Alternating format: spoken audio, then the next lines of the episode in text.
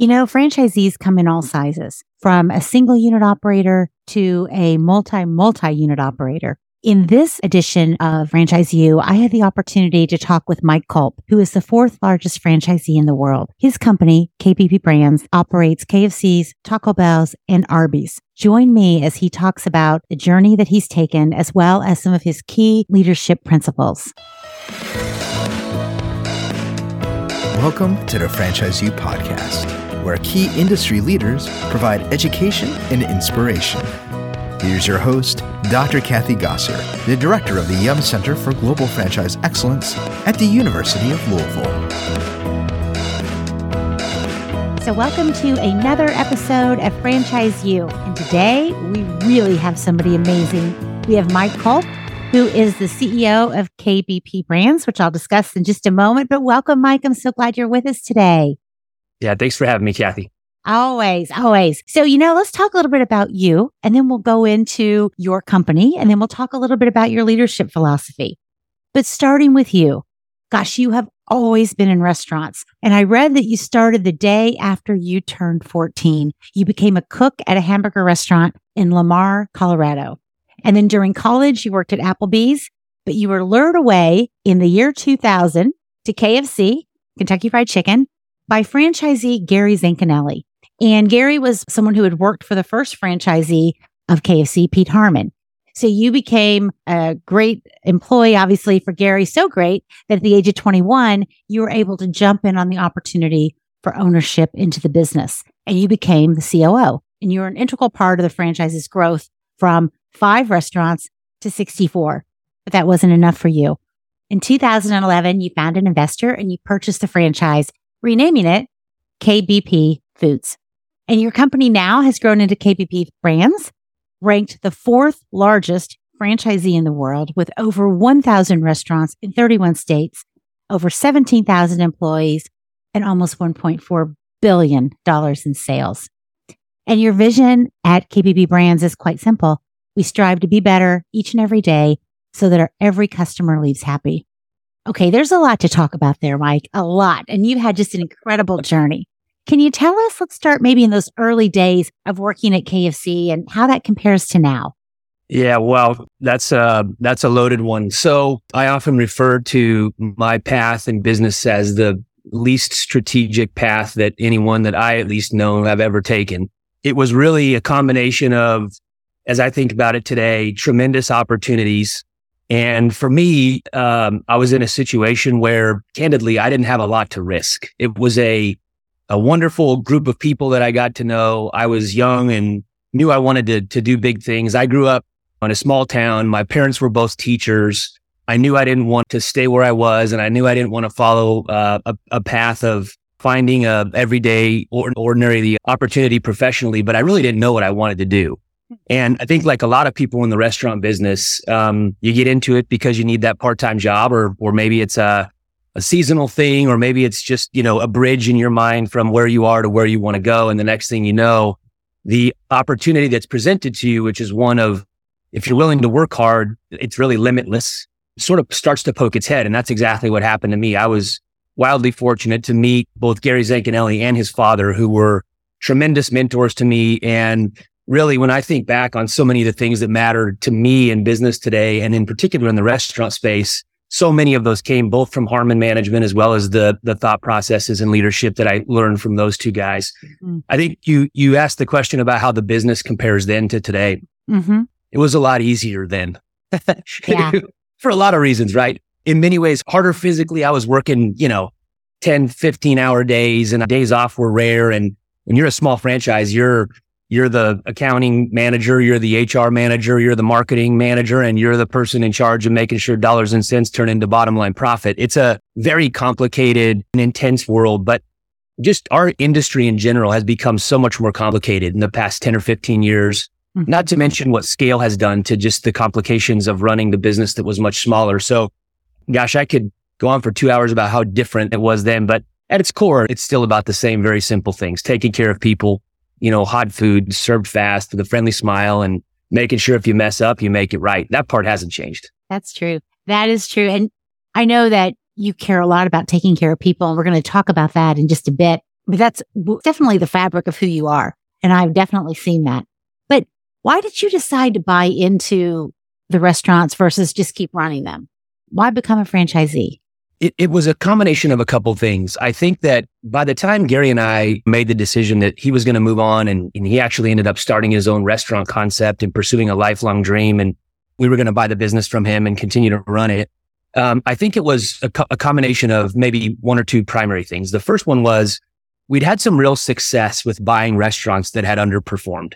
Mm-hmm. And while we hadn't completely built out the formula for how we would fix them yet, it was probably hard work and 20%, the movie and the script and the playbook that we use today. But we'd seen real success in doing that. And what really struck me was the number of times that when we looked at potential opportunities, how similar they were to one another. And what became then in my mind a pretty clear playbook that I felt like could be replicated multiple times over and over again to see the successes that we'd seen in the first 64.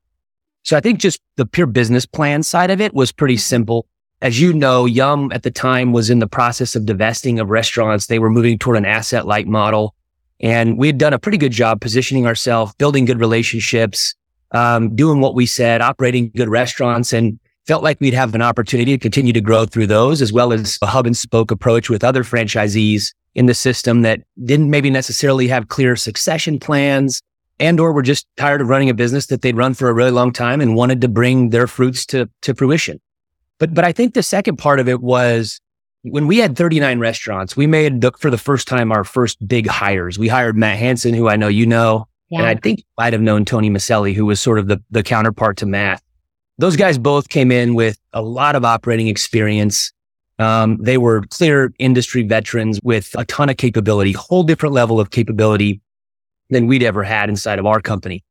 And we made the choice at the time to make them partners. It was a big part of the reason why they were leaving where they were, coming to much smaller opportunities with us. And we did that for a couple reasons. I think the one that we don't broadcast as often was probably just the fear of somebody else being at a distance, operating what was the business that we had built in a way that didn't treat them like an owner. Mm. And we always believed that, if you got handed a stack of black chips at the casino, you behaved a little bit different than if you went and cashed your money in for a stack of black chips. True. We just never really done anything with it. And so watching what we were able to do with those two guys in provide them a career opportunity that gave us the confidence we could continue to scale, and just seeing what bringing that level of capability into our business did for our future growth potential really excited us, parallel to the opportunity that I'd mentioned that we saw from a business standpoint, just given the history that we'd had with acquisition. Wow. And you definitely talk about growth and really leveraging that. Before we get into that, I'd really like to know what motivates you personally, Mike, to grow your business? That one's probably the easiest question you'll ask me today. So it's two things. One, which is I just have a fundamental belief that you're either growing or dying. I don't believe that being stagnant, in particular in this industry where it's so competitive for every good manager, for every good area coach, for every good COO, for everyone in this industry, it's a wildly competitive landscape for talent. And I've just never sat in front of a really talented person who wants to stay doing what they're doing, right? True. They don't all want to do it for the same reasons, and they don't all have the same aspirations in terms of what something next means. But if I think of the thousands of people that I've interviewed, almost every single case is them looking for something that's missing in terms of either personal upside, professional upside, or financial upside that they don't have where they are. Super rare that I sit with someone and they say, gosh, I've got all the runway. They're developing me, day in and day out. I'm making a ton of money and all I have to do is these things to make more. And I love it how this world impacts what happens to me outside of work. They wouldn't be sitting there if they answered the question that way, right? That's right. So I was just always fearful that the people inside of our business, our top talent, were going to sit in someone else's office and wanted to make sure that they sat in ours first, right? We often described it in a funny way internally, which was to say, if you've got a really good seed, which is the person, and average soil or bad soil, you don't end up with the same outcome as if you have a really good seed and really good soil. True. And so our goal always was to say, if we've got this good seed, we have to work really hard to be good soil. And for me, growth was fundamental to that. The follow-on to that is what growth does for us. And really, ultimately, that all comes back to you know, what we really look at as the purpose in this business, which is to create life-changing outcomes for people. If we're not growing, taking that person who never thought they'd have an opportunity for ownership or an opportunity to run more restaurants or have those things happen with the pace that we've been able to create for people, it doesn't happen. And so, you know, I think each time everyone across our organization goes and sits with that next talented person, whether it's an existing employee or someone they're looking to bring into the business, they need that same platform for growth. And then they need to be able to tell the story about why you'd want to grow and what that means for you and your family. So the one-liner answer is, Kathy, like, it's all about getting to watch what those outcomes have done for the people in this business that I really care about. It remains the number one focus that I have and will always be my primary motivator. The growth to me is just a necessary evil to keep that reoccurring and keep people excited about being here as opposed to thinking about being somewhere else. Gotcha. Thank you for sharing that. That actually is pretty fascinating to me. And you mentioned family. And when I look at how hard you've worked, and I've watched you over the years, Mike, and it's just incredible. How do you balance it all with your family? You have 3 children, a wonderful wife. How do you balance that? It's funny. I was not nearly as good at it years ago as I am today, which sounds maybe a bit odd. The only reason it's easier for me today than it used to be is because I just have such an amazing group of people around me. I mean, I probably spend as much time just when I'm thinking about what I'm going to do to add value to this leadership team as I do anything else, because I have such great people around me. I've got, in every functional role that's a leader across this business, those individuals bring more experience and more capability than I do to whatever they're working on. And my job, I think, is just to keep that team thinking about itself as the primary team, right? I think one of the biggest challenges we've faced as we've grown, and we've got now, you know, 20 people or 30 people in a department, not 2 people in a department, is when I say, hey, Kathy, tell me how your team is doing. People tend to think down the org chart about their team. And one of, I think, my primary goals is to keep them thinking about our team as the first team, right? The HR leader, the legal leader, the finance leader, the M&A leader, the ops leaders, the brand presidents, thinking about that group and their alignment and our loyalty and accountability to one another being the primary responsibilities that they hold to the organization. It's all much easier, though, when you look around that table and say, I could leave for 45 days and this thing's going to keep clicking because you've got such wonderful people. So to me, the short version is hire great people. The second part of it is, I think you know, and I'm sure a lot of people face this, but you just come to a point in your life where you commit yourself to saying no to things that just don't matter. My biggest issue over the years was I was very busy with all the stuff that mattered, and I was even busier with all the things that I didn't have to be doing, right? Every conference, every meeting that wasn't that important, every charity event, everything I wanted to be there to do my part in. And I just had to learn you can't be good at home, especially when you've got kids my age. I've got 2 kids that are one that's about to be a teenager, one that's smack dab in the middle of teenage years. And then I've got one that's grown. They're critical years to be around for those individuals. So I think it's a personal commitment as much as anything. Gosh, you said so much in that. And 2 of the things really stuck out. The one is about your team. And your cross-functional team. So all of your leaders working together.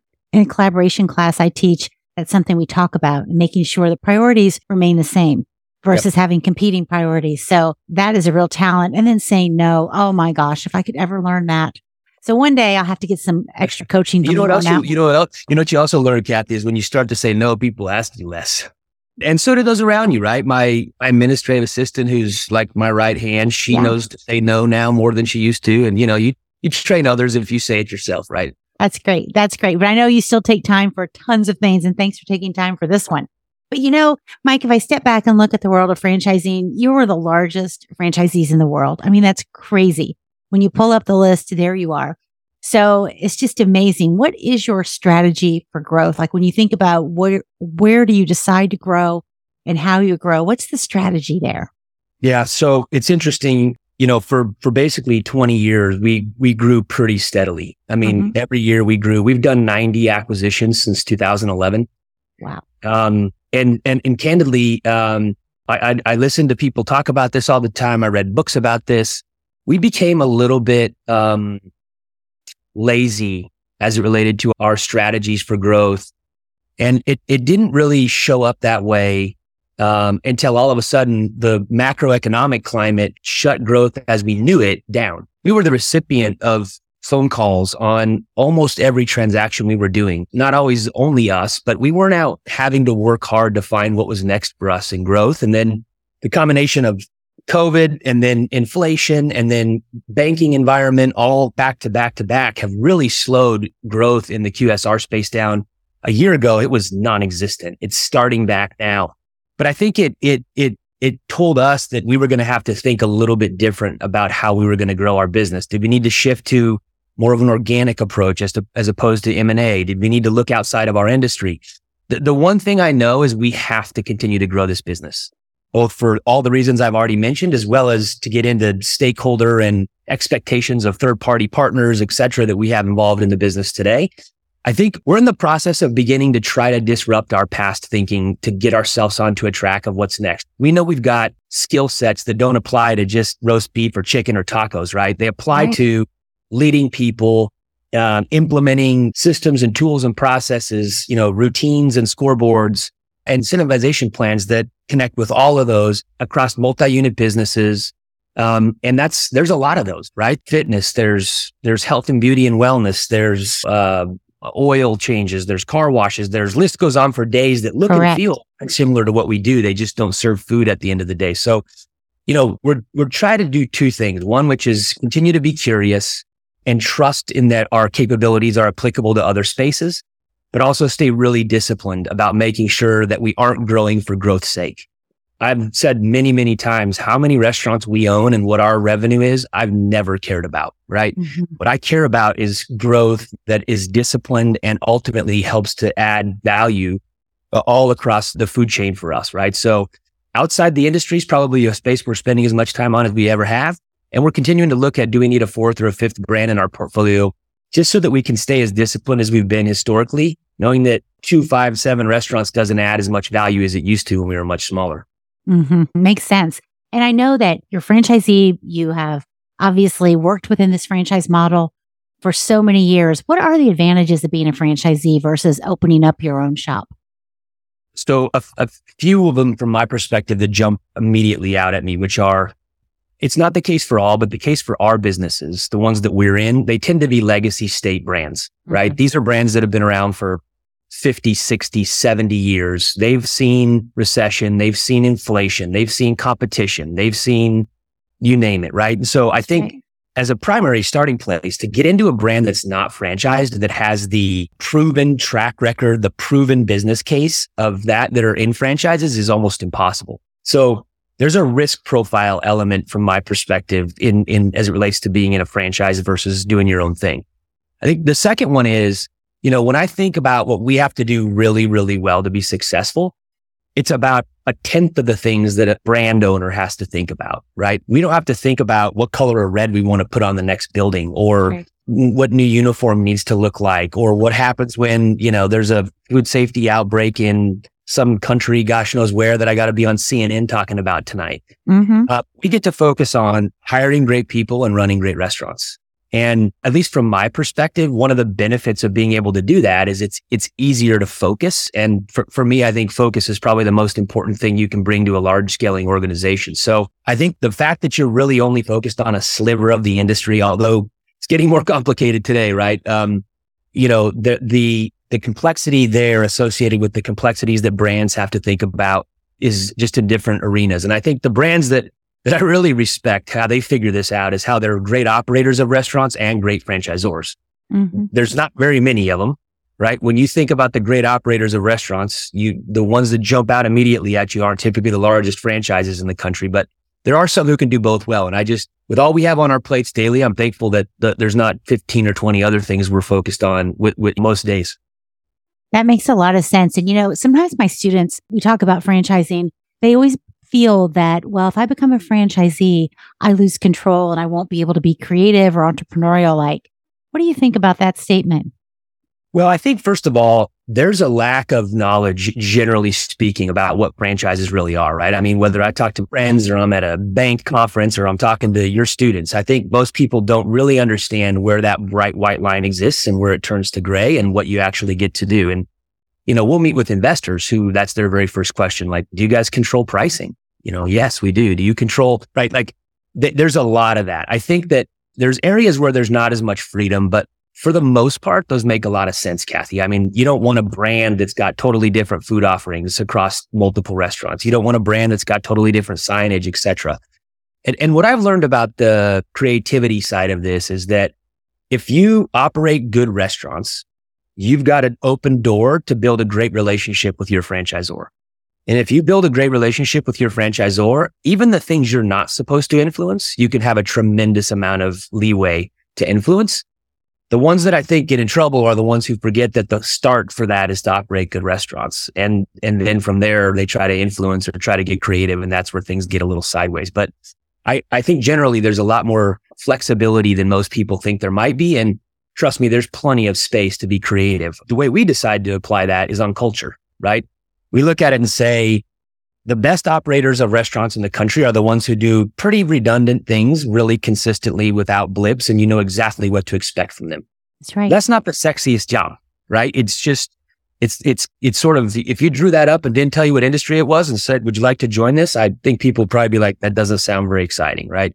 Yeah. So I think where we get really creative is what do we layer on top of that? And how do we insert our company's name into this equation under these great brands and say, how can we create a phenomenal employment experience or phenomenal development opportunity or et cetera, et cetera? So I think there's plenty of area for creativity. If you're a graphic designer and you want to build, you know, the next building, you're an architect or an engineer, there's probably not as much creativity. But for us, those are the areas that mean the least in terms of, you know, impact to the people we care about. Great way to explain that. Thank you so much for that. And, you know, it's no secret you have a great relationship with your franchisors because obviously you are a growth-minded franchisee who wants to run great operations, and that's important. So when you think about the franchisor, what are some of the top expectations you have of support that you would receive from them? So let me step back just a tiny bit from a support question. The first things we always look at when we evaluate the next franchise we want to be in are the same, which are what's the track record of their ownership? So if they are publicly traded, very different evaluation than if they're privately held. And part of the reason that we start there is because I believe that all things you're able to do that people love to be a part of start with a foundation that's firm financially. When that breaks, when that changes, everything else becomes more complicated, right? When you see a business that makes poor decisions with G&A or overhead, the implication that that has on everyone involved in the organization are front and center and really challenging to overcome as an example. So we start with who is ownership, how strong is ownership? We then look at the next primary thing is not the current leader. I think you probably know, I don't know what number of president I'm on at each brand that we're in, but the way I've always looked at this is if you're really good, you're going to go somewhere. Mm-hmm. And if you're really bad, you're going to go somewhere. The only constant is those leaders are going somewhere, right? So I think about the world through the lens of what track record does this organization have of hiring great talent to lead these businesses? There's been times where the current president is really good, but the last three were, and they don't necessarily have the same reputation for world-class leadership in the most important jobs, providing that to the franchise communities that are underneath them. So that's the second piece that we look for. I think the most important one that's much more tactical is their flexibility and adaptability. Do they listen enough to know what the needs of the community are in today's environment, which is very different than 2 years ago's environment, which is very different than 5 years ago's environment? And are they adapting and flexing their priorities, their accountabilities, their expectations to fit the needs of the franchisee? There is a very natural separation of most important things that occur between, for example, Yum! As a publicly traded franchisee who has quarterly earnings pressures and annual earnings pressures and outside investors and whomever.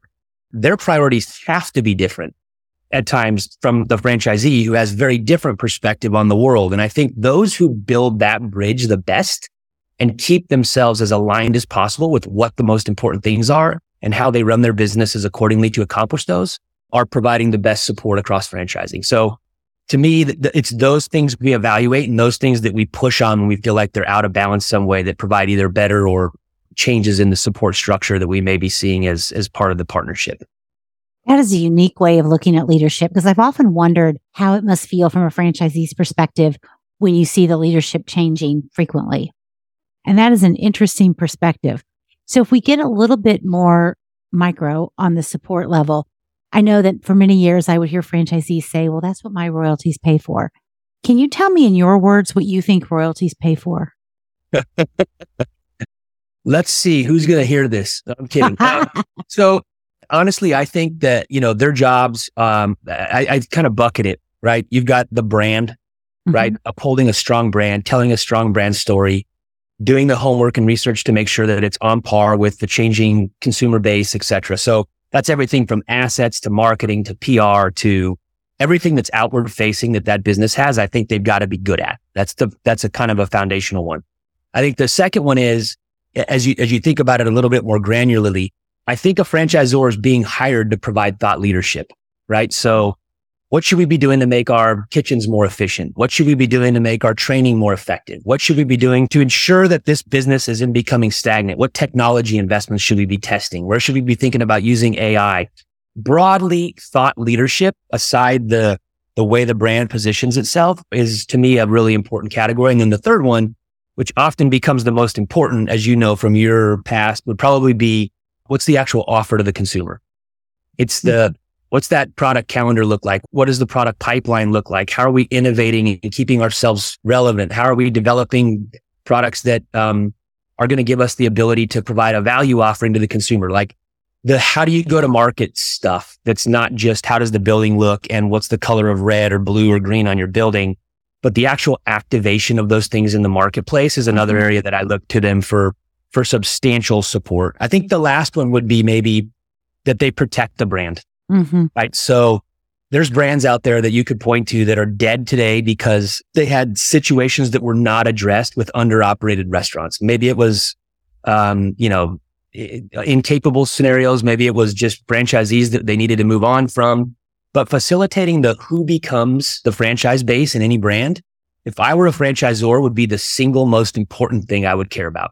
Who are the people actually doing this is probably the most important decision a franchisor makes. So I think protecting that and ensuring that you're working to improve that is something that the good franchisees inside those businesses I know appreciate.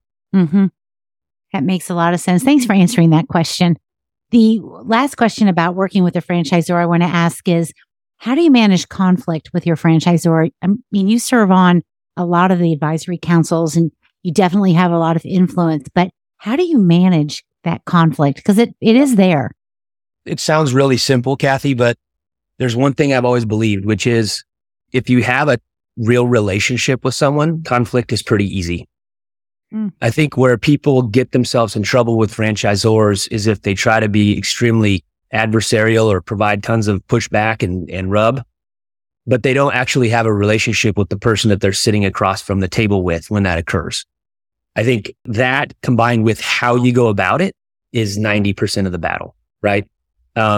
Doing things that need to be done one-on-one instead of in group settings where you're using the group's influence to get something pushed across that's your own agenda, et cetera. But to me, if I think back on the last, 6 people who've run the KFC business, or the last couple in Taco Bell, or the last 2 at Arby's, I felt like there was a sincere relationship with those people. I think there was some that we got along great and some that we got along okay.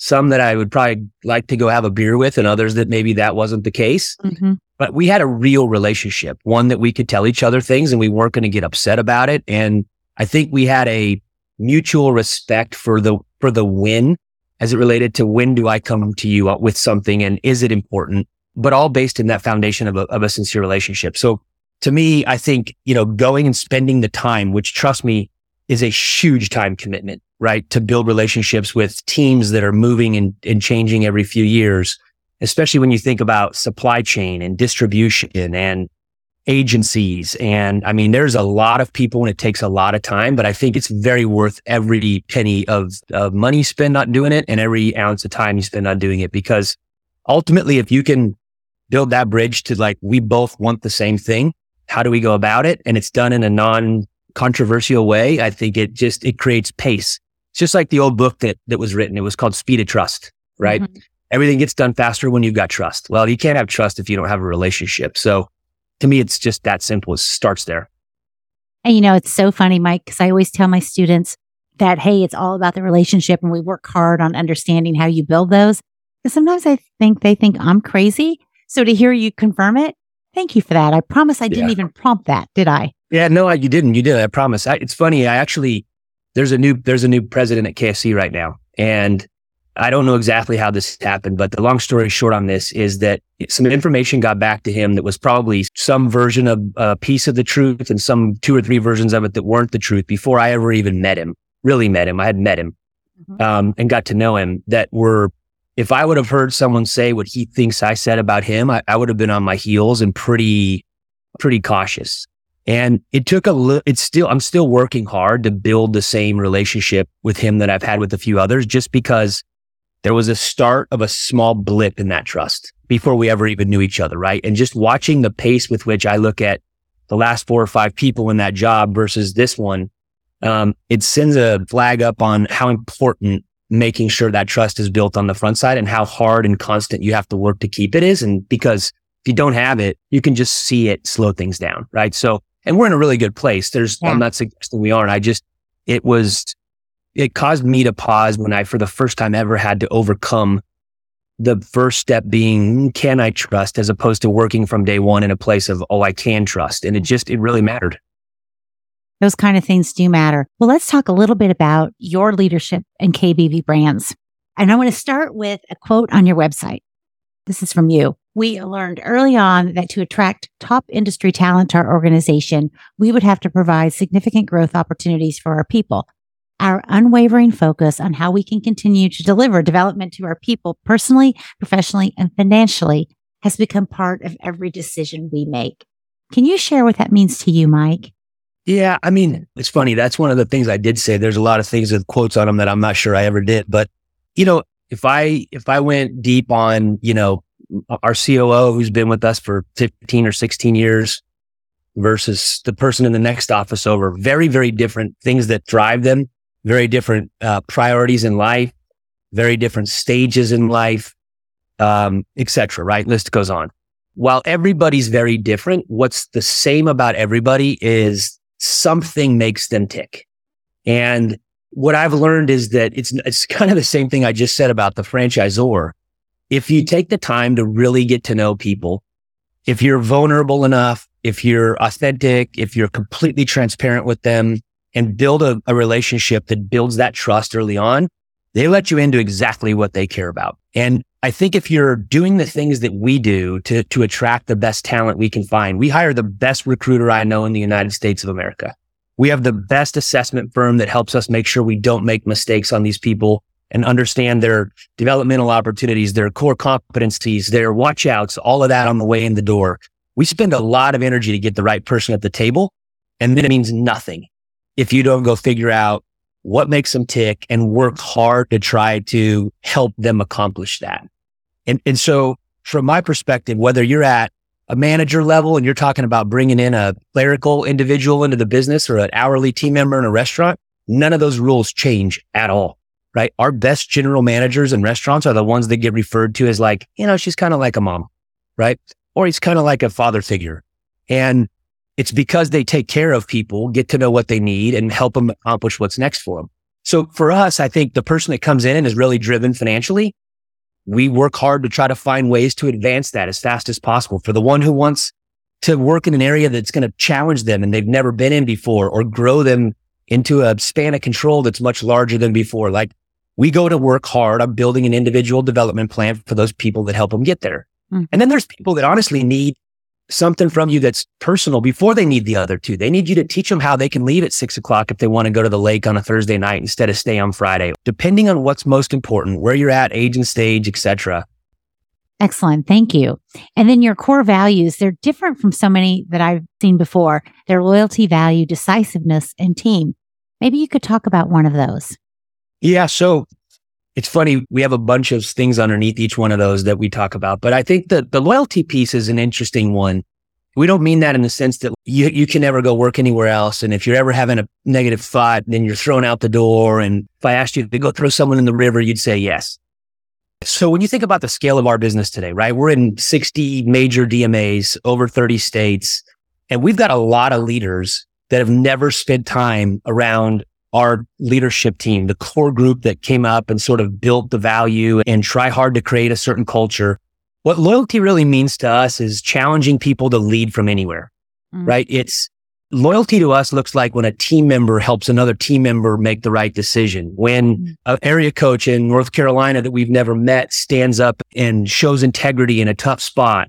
All kinds of different versions of you can lead from anywhere. And really what we want you to do is support us doing the right thing as an organization. So the loyalty sentiment that's used is really more about engaging people to say, I don't care what your title is and I don't care where you work.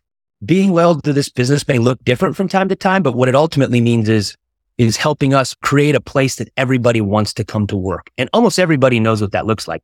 On the reason we talk about team so much is that we have this philosophy of if we're not winning together, we're not winning. And it really comes from a value that we created a long time ago, which said that we make decisions first for the company, then for the team, then for the individual, with the mindset that if the organization's not succeeding and we're succeeding at the individual level, we've got a longer term, midterm, major problem, right? Mm-hmm. But we can't stop at saying decisions that benefit the business are always good. We have to go a layer deeper to say, how do they benefit the teams that'll be impacted? And then ultimately the individuals as part of that team, all again, through the lens of, are we doing the right thing? It doesn't mean they're always going to be perfect for everybody involved, but it's the idea that all of us winning together instead of us winning individually or as a group or as a region or as a, brand is where we're focused. We're truly focused on how do we all collectively win from the decisions that we make. And then, the other one you mentioned that I'll just say something about quickly is decisiveness. I think if there's one thing that I've learned, it's larger organizations tend to revert to a mean really quickly, right? What have we always done? How have we always done it? What's the path that we can actually accomplish this on? Not the one that we would do if we had 10 restaurants. And we have this saying that we use a ton called fight for great, which is how do we think about the business the same way when we had today that we did when we had 30 restaurants? How do we not let the top 20 get recognized and the bottom 20 get told they're the bottom 20 and forget about the middle 60, right?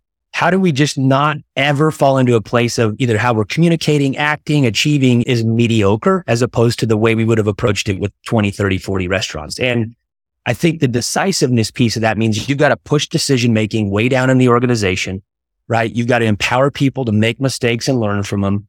And you've got to also encourage creativity across the business to make sure you're constantly learning from what the newest ideas from everybody in all positions look like so that you continue to keep people excited, but also evolve the business such that you don't become stagnant in your thinking.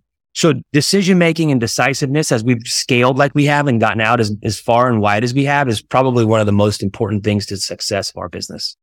And I'll tell you, you walk the talk on that, because if I think of attributes to describe Mike Kulp, that one hits way at the top, as well as why I have seen you in decision-making mode.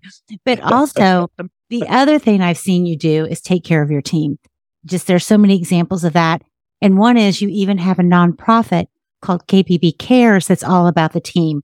Would you please talk about your culture? Yeah. So I'll start with Cares because I think it's a good example of a lot of the things that we do. KBP Cares started, I don't know if I've ever told you this story. I doubt it. We were in a urban restaurant, tough area, tough neighborhood in like December. It was freezing cold outside and we were visiting the store. Mm-hmm. And there was a group of people hanging out in the corner of the restaurant, like two adults and two or three kids. But they didn't have any food. There was no cups. There was nothing. And I asked the manager, who are those people?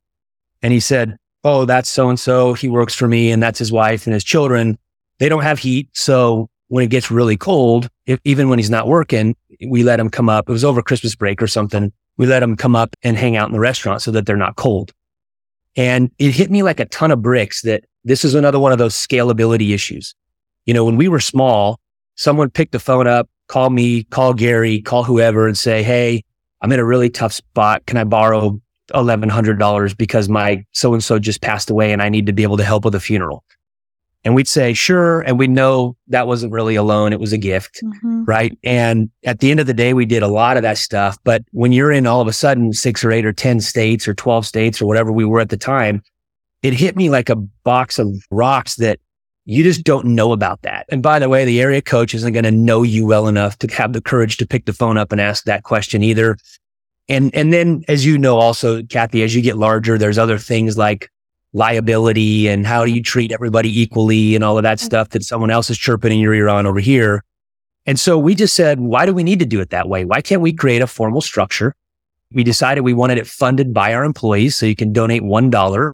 And then we have a formal board that's independent from KBP. We have an allocation committee that's anonymous and a really clear purview on what we'll give to and what we won't give to. And, you know, that's become a really big deal. The average grant's pretty small from year to year, anywhere from $1,000 to $2,000 on average. And we'll give out, I don't know how much total we've done since we've started it, millions and millions and millions of dollars to people that are being impacted by the dollars given to them by a stranger. And in many cases, talk about life-changing outcomes. I mean, someone's house burns down and you save them in a matter of 48 hours.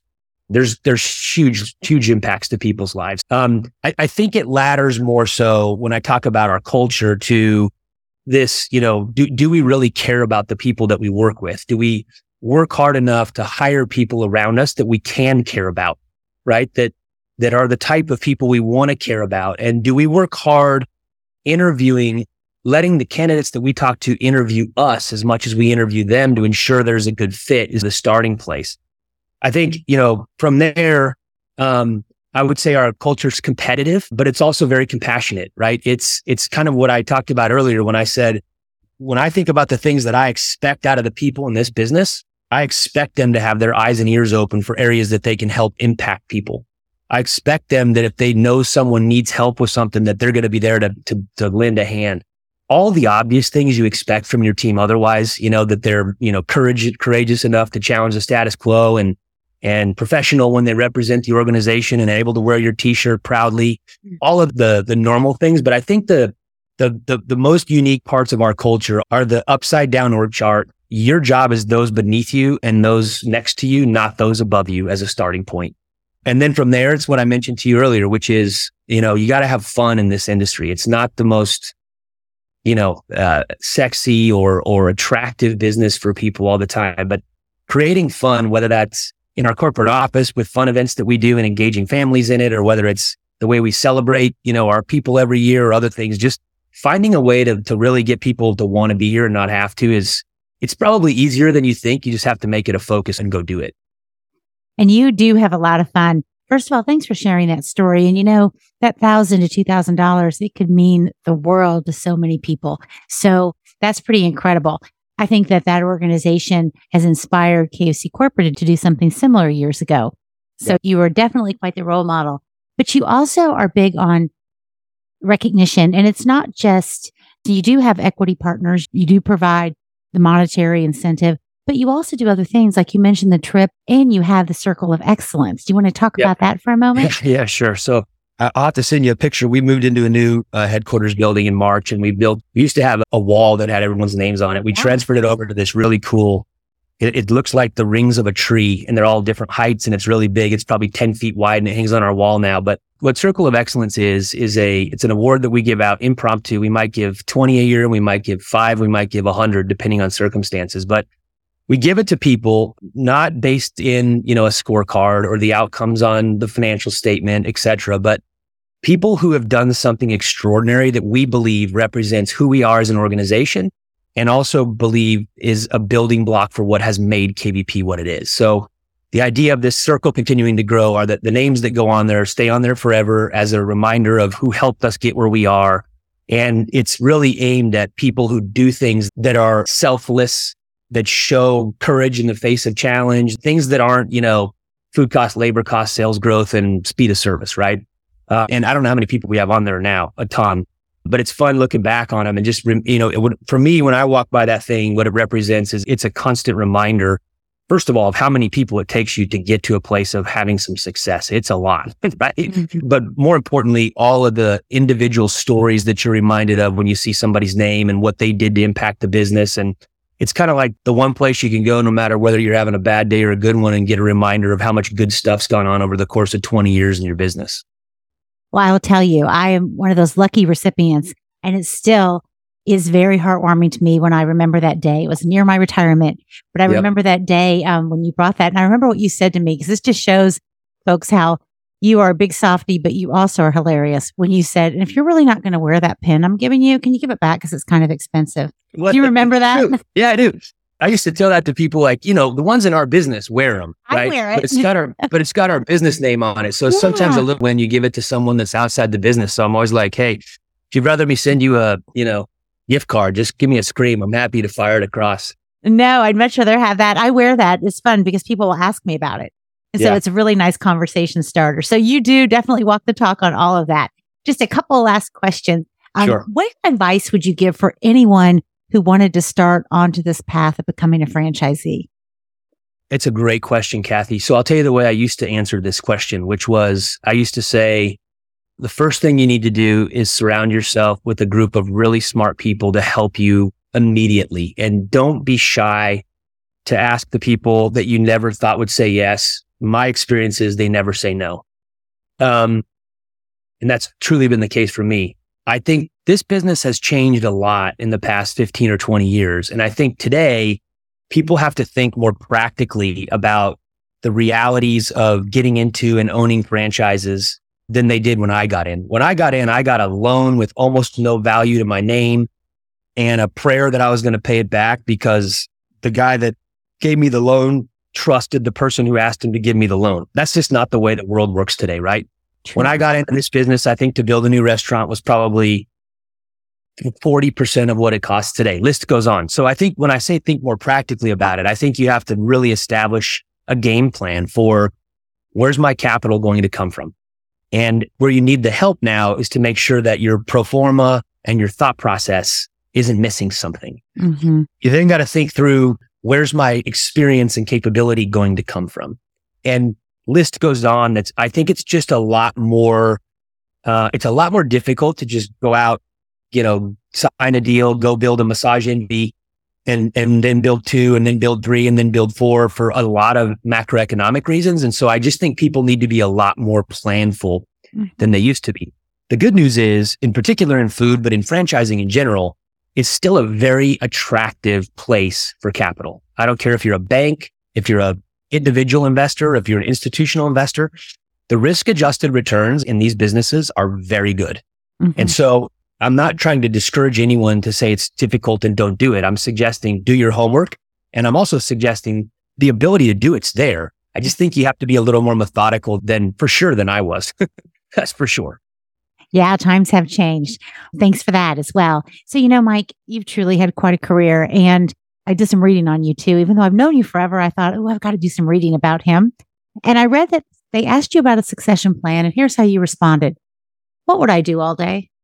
And so when you think about that, I just love that line. But when you think about that, what are you most proud of over your career so far?